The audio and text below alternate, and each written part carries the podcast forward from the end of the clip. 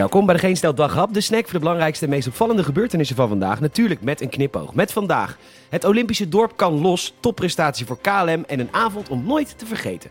Mijn naam is Peter Bouwman. Dit is het nieuws van maandag 19 juli.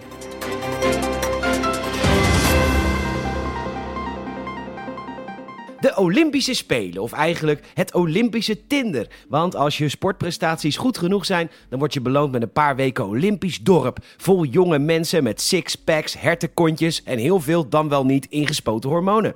Tenminste, de meeste sporters op de golfers na natuurlijk. Maar ja, die compenseren dat met een enorme portemonnee. Oh, en de schutters natuurlijk. Maar ja, die hebben wapens. Zeg daar maar eens nee tegen. Maar goed, het Olympische gevoel. Waar condoomfabrikanten de stille hoofdsponsor zijn. Zeker dit jaar, want heb je wel eens een Japanse condoom geprobeerd? Alsof je een Snickers verpakking over een Amsterdammetje probeert te trekken.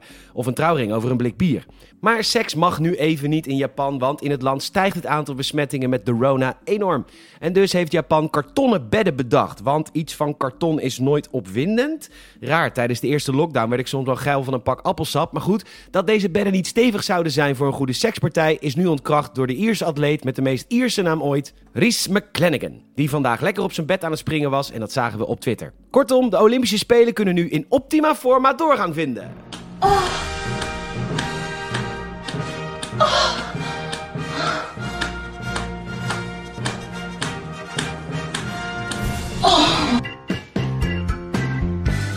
Ja, we staan hier op een prachtig feest nabij Schiphol. Want zojuist is bekendgemaakt dat de 3,4 miljard euro coronasteun aan de KLM toch terecht was. Ja, prachtig om te zien hoor. Daar verderop staat topman Pieter Elbers te dansen met een glas Highland Park whisky. Oh, oh, oh, oh. Hij laat zich nu door een paar dames onderspuiten met Dom Perignon.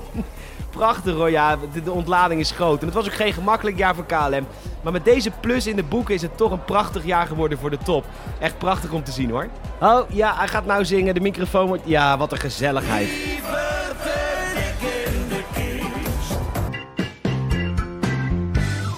De Zeeuwse politiek wil graag meer jongeren bereiken. Dat meldt omroep eh, ja, Zeeland. Raadslid in Sluis Patricia van der Vijver wil daarom graag een WhatsApp-groep met de jongeren van het dorp. Zo, Vaka, niet foos, maar echt Vaka, L-O-L-O-L-O-L. Ik wil weten wat er in jullie Libisch speelt. Wat maakt jullie hoofd heet? Broertjes, zijn de patas te duur? Of zit je met Hayek stress om die Osso-markt en gaat het kaka lauw op scoro? Je kan je Torrie altijd bij mij droppen. Rustig, OG Patrice. Zo, cent. Een avond om nooit te vergeten. Zo noemde de politie Zuid-Holland-Zuid hun avonturen van gisteravond. Een luchtballon was geland op een weiland en de boer van dat weiland was daar niet van gediend. Het is natuurlijk ook best vreemd dat een luchtballon zomaar ergens kan landen zonder daar toestemming voor te vragen. Er schijnt wel een app te zijn waarin staat waar je mag landen en waar niet, maar de QR-code klopte natuurlijk niet en daarom kan het gebeuren.